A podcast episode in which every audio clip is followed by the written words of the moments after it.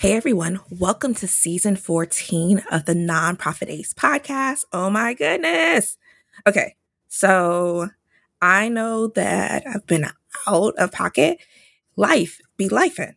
So this season is going to be a combo. So we've got an interview for you, so I'm really excited about, as well as some replays because it's 990 season, everyone. And because I've been a little MIA, I wanted to give you all a giveaway what you have is going to be when you hear the episode for Rebecca Rodriguez. I love talking to her. I've got a couple of things. She has an amazing book that I want you to check out. So if you are saying, like, hey, I'm a nonprofit or I'm thinking about starting a nonprofit, this book is for you. And what I want you all to do is be sure to follow us on Instagram, subscribe to the podcast. Once you're subscribed, check out the episodes, download your favorite, and tag Synergy in a post on Instagram telling us your favorite takeaway from that episode. We're going to run this for two weeks. And at the end, we will give away five copies of Rebecca's book to people who have tagged us again with your favorite takeaway from one of our episodes. So excited to get you all a copy of this book and to see what you've learned. All right. Thanks so much for subscribing to Synergy's Nonprofit Ace podcast. Any accounting, business, or tax advice in this podcast is not intended as a thorough, in depth analysis of your specific issues. It's not the substitute for a formula opinion. It is not good enough to avoid tax related penalties. Gotta tell you this because don't want y'all coming for me. Hi, everyone. Welcome to another episode of the Nonprofit Ace podcast. I am your host, Chyla Graham, and today we are talking with Rebecca Rodriguez, the author of the Nonprofit Workbook, the book is broken up into several parts, and I had a couple that I really wanted to talk about on the podcast. You and I will chat later. And for those of you who want to hear more or want to check out the book, Synergy would love to gift five listeners a copy of the book. So if you're following us on Instagram, we will have a post about it. Be sure to do follow the instructions and you will get a copy of Rebecca's book. And the first thing that really stood out for me was when you were talking about branding versus um, love marks. And yeah. I would love for you to share with listeners the difference between the two and why they should check out what they're doing in that respect. So, you know, in that spirit, Chyla, a 501c, it's a business. Mm-hmm. We need to run it like a business. We need to have startup capital and we need to have budgets and, you know, the programs and everything. And it goes on and on. And we've all heard that saying, or most of us have heard that saying that real estate is about location, location, location. Well, business is about marketing, marketing, marketing. Mm-hmm. If you're not spreading the word out there, how are people going to find you? You know, how are people going to be able to access your services and get involved and support you and on and on and on? And I do think that some organizations, definitely probably that 35% who have hit the $50,000 annual income threshold and above. Mm-hmm. You know, there's some organizations that have crushed it. Like if I asked you, Chyla, right now, what is the pink ribbon signify for you, how would you respond? I'd automatically go to breast cancer and I'd be thinking Avon Walk or Komen. Yeah, exactly. so the Susan G. Komen Foundation for the Cure has done a great job, among many others, where their messaging, their brand is so ingrained in our culture and our society. And I would even go to say our psyche that it's just a no brainer. We know who these people are. Love Mark was a book that was written back in the 80s by one of the founders or, or CEOs of an advertising agency called Saatchi and Saatchi. And to me, it's just a classic marketing book. It's just great. So, especially as a 501c, that entity is for the community. The community owns it, it's there to support the community. The community is there to support the organization as well. It's not your message which is your mission and you know and of course your services it's not about just giving out information it's about developing a relationship And, you know, yes, it's good to be recognized by the consumers as Kyla and I talked about the pink ribbon, but you want to be loved. You want to be cheered on and appreciated by the community that you serve. You want to make it personal. So, what makes it different with a 501c versus a for profit to me, again, boils down to programs. Are your programs effective? Mm-hmm. What change are you trying to instill in people's lives? You know, we're in the business of changing human lives. We're not in the business of selling a product or a service. We're in the business of changing a human life. That's like kind of daunting if you ask me. so, in order to do that, you know, love has to be a huge component in there, compassion, mm-hmm. You know, understanding all these qualities that makes being a human so awesome. And we're privileged to be able to care and to express compassion and be giving and, and loving. So, the love mark philosophy, I'm just a big proponent on it. Let's make it personal. That's how we'll get supporters. That's how our community will fall in love with us. That's how they'll support us.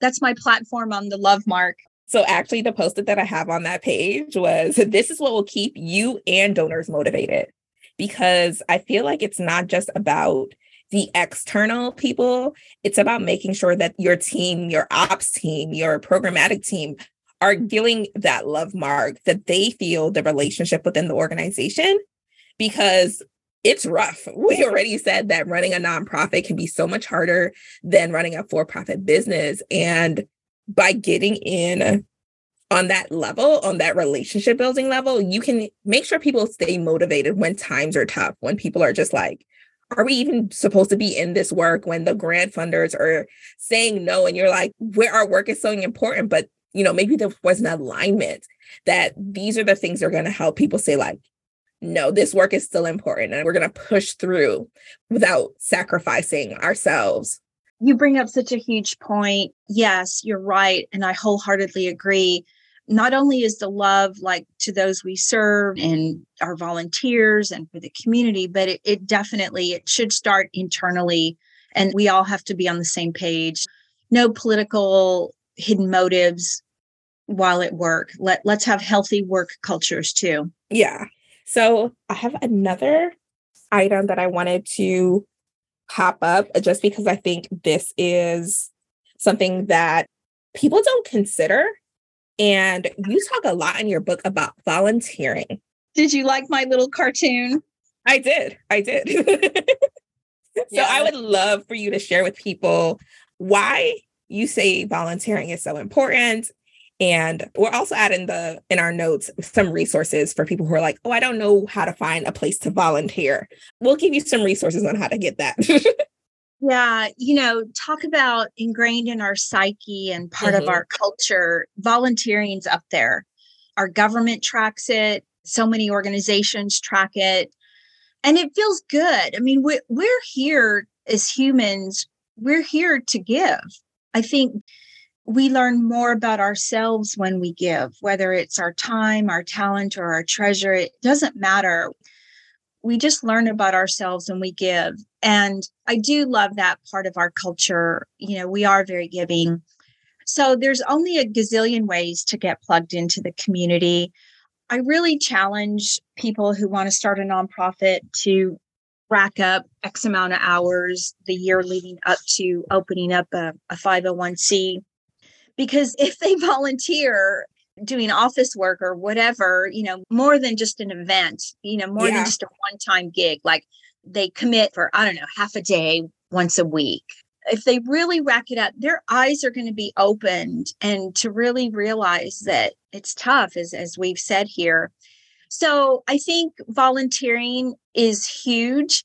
If you have that hidden desire that, oh, I'm going to open up a 501c one day, start volunteering now. Even though that dream may be five years away or 10 years away, do it now and hit all the different aspects of an organization. Doing an event's fine, but you know, stuff envelopes, make copies, be administrative support volunteer, you know, serve on committees, mm-hmm.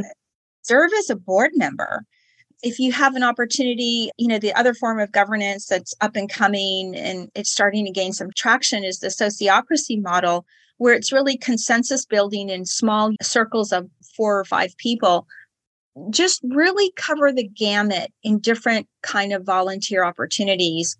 And if you have a 501c3 or you're about to open up one and you think, well, I don't need to hire staff, I can just have volunteers a couple of things on that.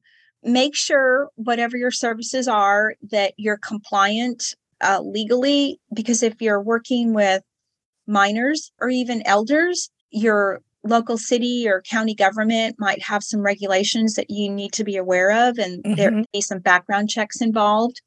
Just know that hopefully you're starting your organization with sufficient capital to where you can hire staff, whether that's a gig freelancer or a contractor or part time people. But if hiring volunteers is just a way for you to save money, again, there's so much money out there.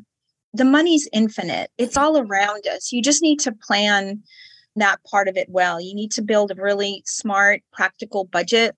And maybe you do have to start off with volunteers, but I wouldn't make that a long term goal. I definitely keep that on a short term string for sure. I agree. Definitely thinking not just indefinitely, like at some point, the goal is that your organization would have grown to the point where it's going to need someone. It's going to need actual people who are committed to this and are not just once a week type of operations. And before I let you go, Rebecca, what is one question you either wish I had asked or you wish people would just ask you in general? Well, I was kind of prepared for what's your favorite ice cream, but um, tell me, tell me. It's coconut with no sugar. Okay, let's say for people who are thinking about starting a nonprofit but who haven't pulled the trigger, would really like them to ask me does their business model make sense? Because a lot of times the business model is going to be more conducive to contracts and fees for services mm-hmm than donations, Chyla, or grants. And I don't think people, that doesn't even cross their mind. So I wish, you know, those who haven't started a 501c would ask me that question. For those who already have their 501c, I think that some questions or just some truths that they need to be aware of is how often do I need to do a strategic plan. What is the best path to sustainability? How can I be more efficient and effective with my systems and processes? So I probably gave you way too many questions there, but that's 65% fact that I gave you just mm-hmm. a little few minutes ago, Chyla. That's just dismal. that just makes me think we're just spinning our wheels. And mm-hmm. we are smart people we are privileged to be living in a country that is economically strong and diverse. Whether it's a for profit or a nonprofit, if you work hard enough and your plan is good and your product is good or your service is good, you're going to experience success because hard work in this country pays off. We're very fortunate. I just think that if we're going to take the angle, the altruistic, philanthropic, for the greater common good approach, man, let's be smart about it. That 65%, Chyla, is embarrassing. I, I would hope in 10 years from now that that 65% becomes 10%. I mean, it's just ridiculous. I just want people to really be excellent in what they do. Yeah. Especially in the social sector. Definitely. And I would say, in terms of the level of success, hard work, is part of it. There's also lots of luck. and then the idea of the marketing piece that you mentioned, being able to say, like, are we connecting with the people who can support our work? And so I definitely think a lot of the resources in your book where you talk about one, what does your organization do? As you work through Rebecca's workbook, she has where you would talk about it and she give you more information. She's like, hey, have your responses changed from like last time you asked yourself this question? Just because as your organization grows or as you get more information, you might find, to Rebecca's point, maybe donations and grants are not the way to go. Maybe it is going to be a contract and fee for service model. And so definitely thinking through those pieces to consider okay, does our organization need to change to address the changing needs of our population or the changes in our economy? Like, have things shifted in a way that we need to address and change some of those items? So, Rebecca, thank you so much. Those additional questions might just mean that you and I need to schedule another conversation so that we can dig into those responses. But again, thank you so much. And like I mentioned earlier, mid interview, we will be giving out copies of Rebecca's book. And so be sure to follow us on Instagram. We are Synergy CNRG Advisory, and we will have details there. All right. Thanks so much, Rebecca. Thank you, Chyla. This has been my pleasure. Yay.